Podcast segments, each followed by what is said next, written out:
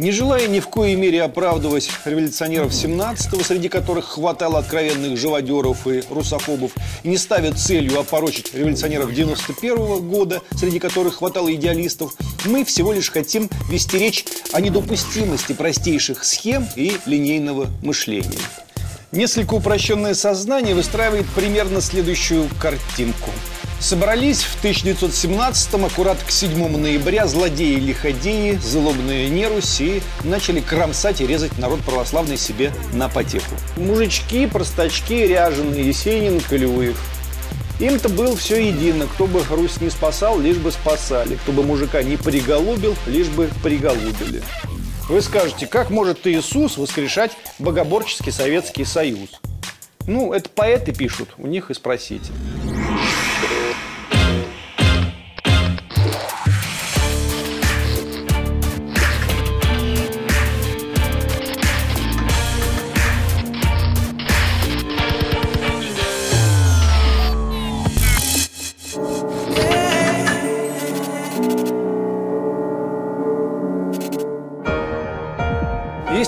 Известный тип русского патриота, который считает, что революцию 7 ноября 17 года и революцию 91 года совершили примерно одни и те же люди с целью погубить русский народ.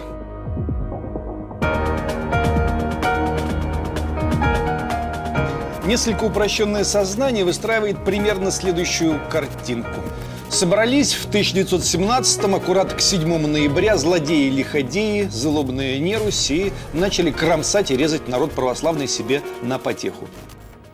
Эту сволочь загоним обратно в подвалы. А эта сволочь весь русский народ. Он сопротивляется подвал идти не хочет. Лучшие люди России, обожавшие своего государя и русскую православную церковь, собрались тогда и оставили это нечестивое царство, уехав в Париж. Прочие остались здесь, чтобы терпеть и страдать. Дальше, правда, происходит логический сбой, потому что если злодеи, лиходеи и злобные нерусь уже захватили власть в России и загубили веру православную, и русский народ убили, совершенно непонятно, для чего им снова захватывать власть в России в 91 году. Ведь все и так их. Но нет, снова полонили и снова убили русский народ. И так уже убитый 70 лет назад. Не желая ни в коей мере оправдывать революционеров 17-го, среди которых хватало откровенных живодеров и русофобов, и не ставя целью опорочить революционеров 91-го года, среди которых хватало идеалистов, мы всего лишь хотим вести речь о недопустимости простейших схем и линейного мышления. Все, как пишут некоторые пользователи в статусе соцсети о личной жизни, все сложно. Чтобы понять, насколько все сложно, мы расскажем вам несколько историй про русских аристократов и русских мужиков начала 20 века. В первую очередь про Сергея Есенина, чей день рождения праздновали мы в октябре. Вы все его знаете, и был он настолько русским, что Руси не бывает.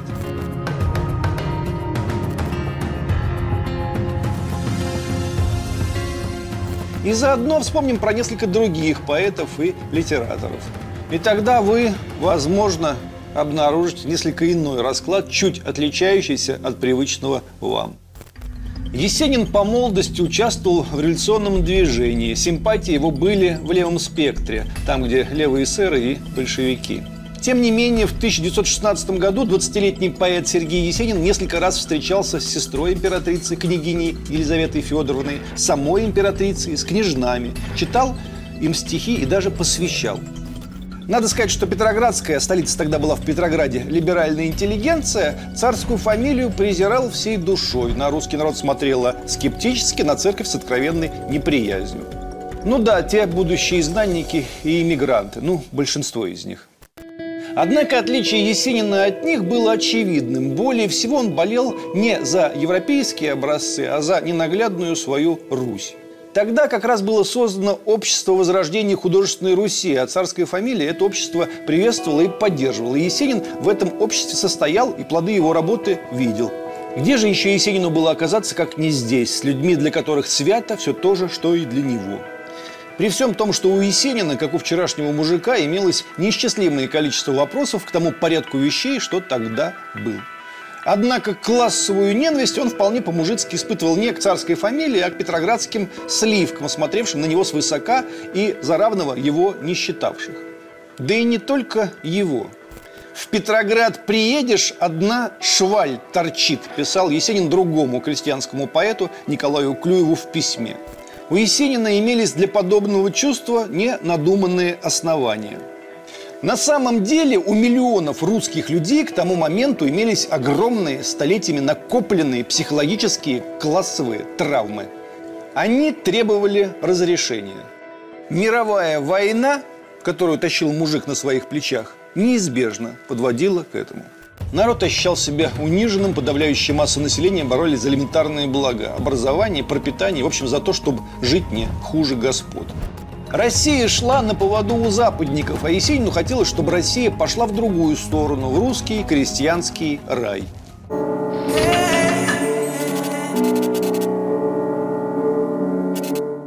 И вот до литературного Петрограда дошли слухи о том, что Есенин читал стихи супруги Николая II и их дочерям.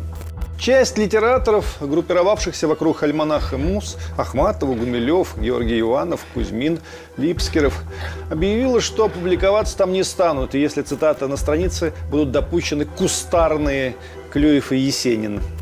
Будущий эмигрант Георгий Иванов в своих воспоминаниях пишет, какой ужас, какую брезгливость испытали люди их круга в Петрограде, а это почти вся просвещенная среда, когда узнали, что их Сереженька, их пастушок читал стихи о ужас императрицы и княжнам. Софья Чацкина, издательница «Северных записок», где публиковался Есенин, в бешенстве кричала «Отогрели змею! Новый Распутин! Второй Протопопов!» Нет, большего кошмара и вообразить было нельзя.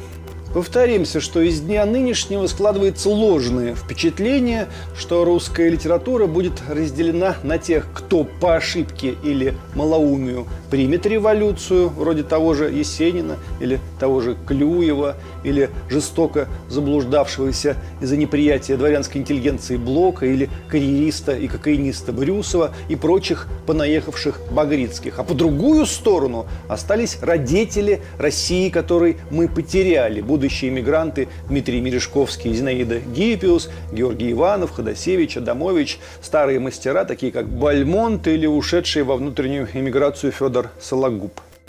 Но ситуация была несколько, что ли, сложнее. Огрубляя, можно сказать, что все было почти наоборот.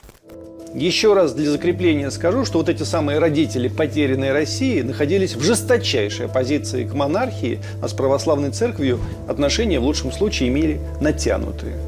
Практически все они были яростными либералами, власть считали надоедливым, кровавым, бестолковым кошмаром. Матушка Русь, избиная косолапой конопатой, вызывала у них чувства, мягко говоря, сложные. Страна городовых, жандармов, генерал-губернаторов, она не нравилась им, они желали другой, без всех перечисленных. И без царя, и без царицы. По душистой, тишайшей молитвенной Руси затасковали они по большей части уже в эмиграции. Именно там Иванов или, скажем, северяне написали классические стихи об утерянном ими. До той поры ничего подобного у них не сочинялось. Гумилев после революции жил в советском Петрограде и работал в советских культурных учреждениях. Тем более никто бы из числа занимающих первые позиции в литературе в 16-м и на пушечный выстрел к императорской семье не приблизился бы. Это был бы позор. А готовы были приблизиться, как ни странно, вот эти мужички, простачки, ряженые, Есенин, Клюев. Им-то было все едино. Кто бы Русь не спасал, лишь бы спасали. Кто бы мужика не приголубил, лишь бы приголубили. И разлад между первыми и вторыми оформился и определился сначала на эстетическом уровне, а только потом уже на политическом. Подступал 1917 год, договориться до чего-то у русской интеллигенции времени не оставалось. Есенин принял и февральскую, и октябрьскую революцию. Крестьянские поэты уже февраль восприняли как возможность мужицкого реванша. Императора Есенину его крестьянским друзьям было не очень жалко.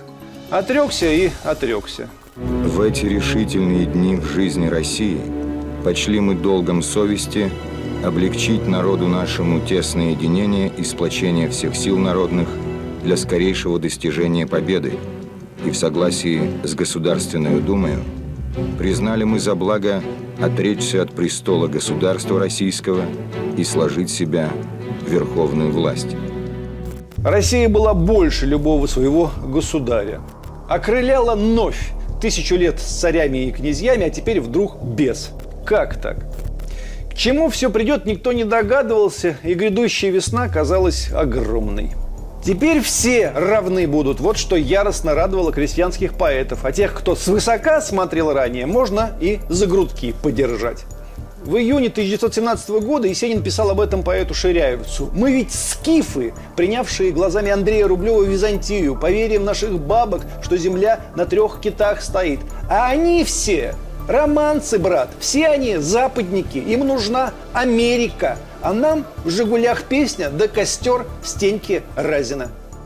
Вот он раздел. Одним Америку подавай, а другим русскую песню про Стеньку Разина и икону Андрея Рублева. Естественно, Есенин, как русский человек, как миллионы русских людей, был уверен, что большевики, они несут в Россию не Америку, а Стеньку Разина.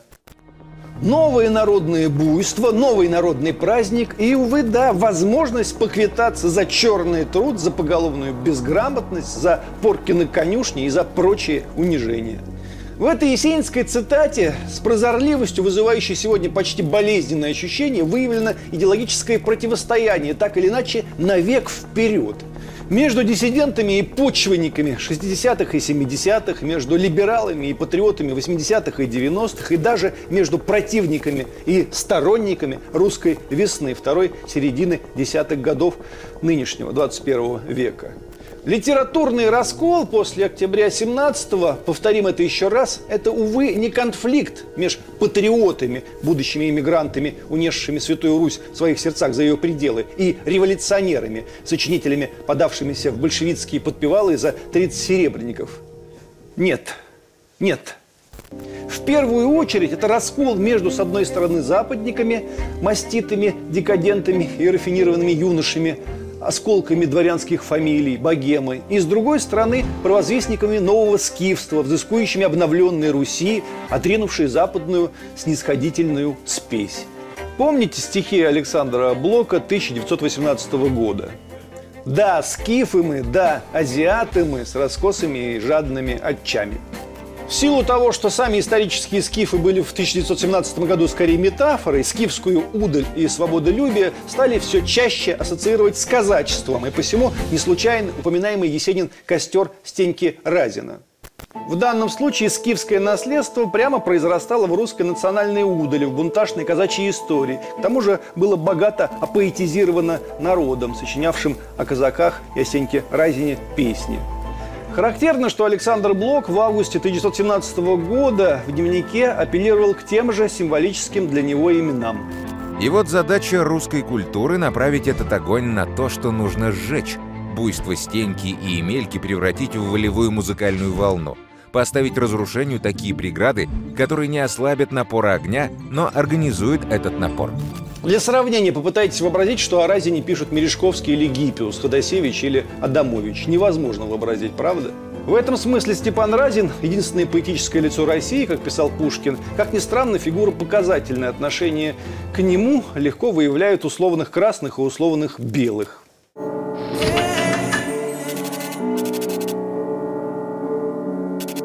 Вот что важно понять. Мужик, Великое Мужицкое море, ведь Россия на 85% состояла из мужиков, тянулся и к государю Романову, чье 300-летие встречал в 1913 году с великим чувством, а затем и к Ленину, и к его соратникам, в надежде, что его мужика наконец поймут и приголубят. Николай II Романов на мужика не поставил, и, кстати, Керенский тоже, а Ленин предложил землю крестьянам отдать, да и вообще оказался по ухватисти и позлей. И с русским мужиком выиграл и революцию, и гражданскую войну. А без мужика бы проиграл. Большевики мужикам чем-то потрафят, в конце концов из мужиков будет потом набрана новая советская элита, а в чем-то мужика растопчут, раздавят и унизят хуже любой прежней власти. Но это уже другая история, мы пока только про самое ее начало рассказали. У русского мужика при всей его дикости и наивности всегда были представления о наживе и корысти самые неприязненные – Мужик, если огрублять, буржуазию в любом ее виде, ну, недолюбливает. Если вблизи смотреть, то кажется, что этот мужик завидует, потому что он шариков, потому что он тупое и мелкое существо. Но уже Есенин знал, что это не так. Мужику справедливость нужна, чтоб все по совести, по жалости и по честности. Почему, скажем, Василий Макарович Шукшин так любил Есенина и так понимал мужика, а в нем та же самая закваска была? Он национальный герой, и об этом, как ни странно, надо забыть. Надо по возможности суметь отнять у него прекрасные легенды и оставить человека. Надо не утратить героя, легенды будут жить, а Степан станет ближе.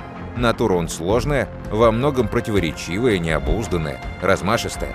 Другого быть не могло. И вместе с тем человек осторожный, хитрый, умный дипломат, крайне любознательный и предприимчивый. Шукшин всю свою жизнь мечтал снять фильм о Разине, Разина сыграть и написал о нем лучший свой роман. А теперь можно и в 1991 год переходить.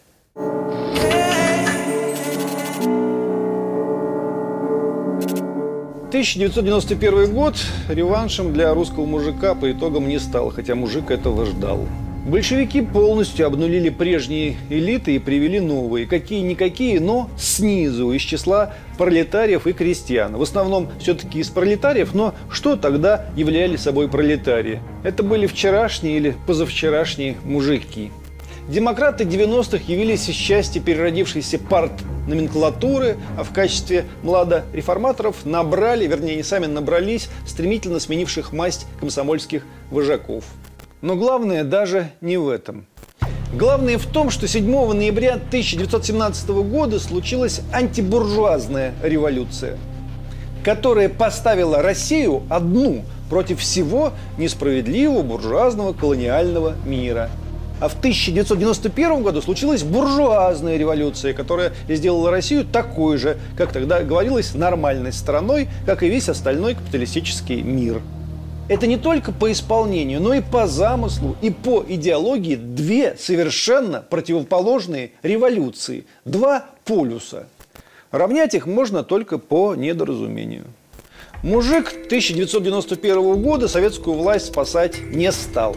Это иногда пеняют советской власти. Хреновая это была власть, никто за тебя не вступился.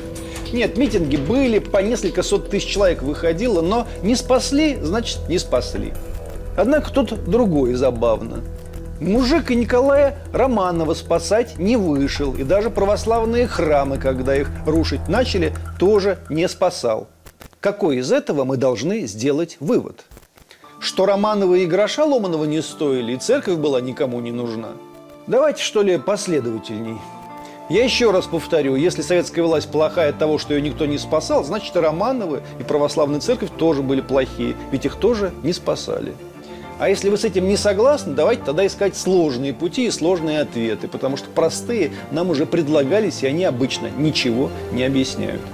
Мужик перестает верить власти, если ее покидает Святой Дух. Нынче это называется легитимность. Царь устроил кровавое воскресенье и потом еще отрекся. Ну все, не царь ты больше, решил мужик. Большевистские вожди под финал Советского Союза начали превращаться в карикатурных стариков, символизируя ветхость всей конструкции. Потом явился Горбачев и объявил, что все его предшественники были маньяки и кровопийцы. И легитимность тоже ушла, ну, то есть Святой Дух покинул Советский Союз. Чередой торжественных похорон ознаменовались 80-е годы. После смерти Брежнева его законным наследником стал Юрий Владимирович Андропов. Человек, способный, по мнению многих, реформировать советское государство. При новом генсеке началась энергичная борьба с коррупцией, укреплялась трудовая дисциплина. Но тяжелая болезнь не дала Андропову шанса воплотить в жизнь свои планы. И вот уже новый генсек Константин Устинович Черненко зачитывает официальный некролог. Но в феврале 85 -го года и сам Черненко, страдающий смертельным заболеванием, скончался.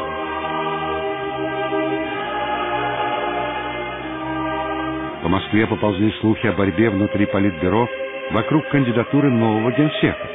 Но верхушка ЦК уже знала.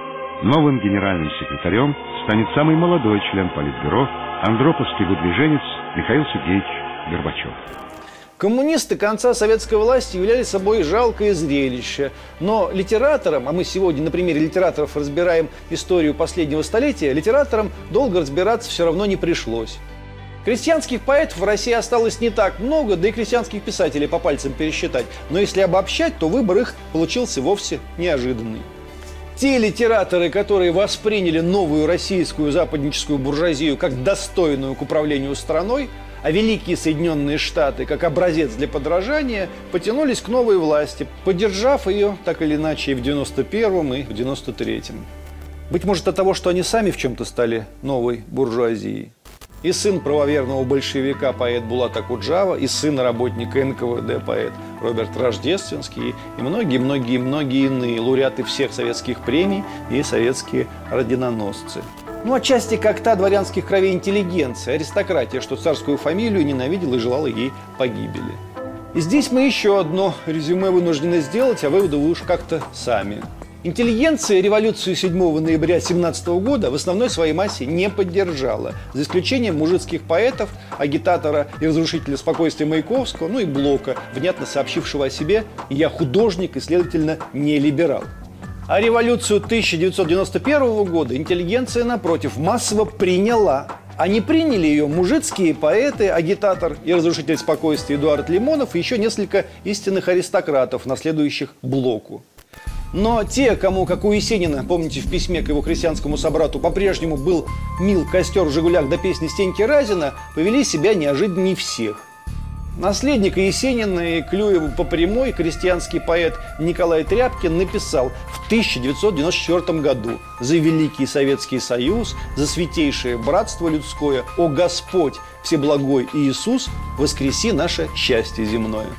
При всем том, что Николай Тряпкин, в отличие от Окуджава или Рождественского, никогда советским поэтом не был и песен про большевиков не сочинял. И тут такое. Вы скажете, как может Иисус воскрешать богоборческий Советский Союз? Ну, это поэты пишут, у них и спросите. Я только напомню, что Иисус появляется в самой первой революционной поэме Есенина «Товарищ» и в поэме Александра Блока «12». «12 красноармейцев, идущих дозором, тоже ведет Иисус Христос. Так что начавшееся с Есенина и Блока было Николаем Тряпкиным завершено. Были и те, кто, как Валентин Григорьевич Распутин, все сомневались и мучились, как бы сшить это безболезненно и навек. Красный флаг, имперский стяг, лик спасителя и всю русскую историю целиком. Но, подводя итоги столетия, Распутин вдруг сказал. Идеализировать советский режим не надо, но социальные образования будут долго еще нам сниться, как чудный сон. Да и кроме того, как можно отвергать целую историческую эпоху, в которой страна добилась невиданного могущества и стала играть первую роль в мире? Силы, ввергнувшие Россию в катастрофу, известны. Они сейчас жируют и насмехаются над нашей неспособностью извлекать уроки. Известен и тот вол, которому вновь предстоит из последних жил вытягивать страну из пропасти. Народ наш. Или можно иначе сформулировать «мужик наш». А еще можно задаться вопросом, а на чьей стороне был бы Василий Макарович Шукшин, если бы дожил до того выбора, что случился в 91-м или в 93-м годах. Или не был бы ни на чьей, а махнул рукой и начал петь бы всю ту же самую песню про Стеньку Разина, который придет, мужика за собой позовет, и всем будет ой как горячо. И здесь, как вы все сами, наверное, видите, все сложно. Но если вглядываться в упор и вслушиваться в голоса, то сложность это делает нас самих богаче. Мне скажут, зачем ты о прошлом рассказываешь, надо о будущем. Знаете, это вам только кажется, что о прошлом. Я как раз о будущем и говорю. Вопросы, которые стояли и перед Сергеем Есениным, и перед Василием Шукшиным, и перед Валентином Распутиным, они и есть наше будущее.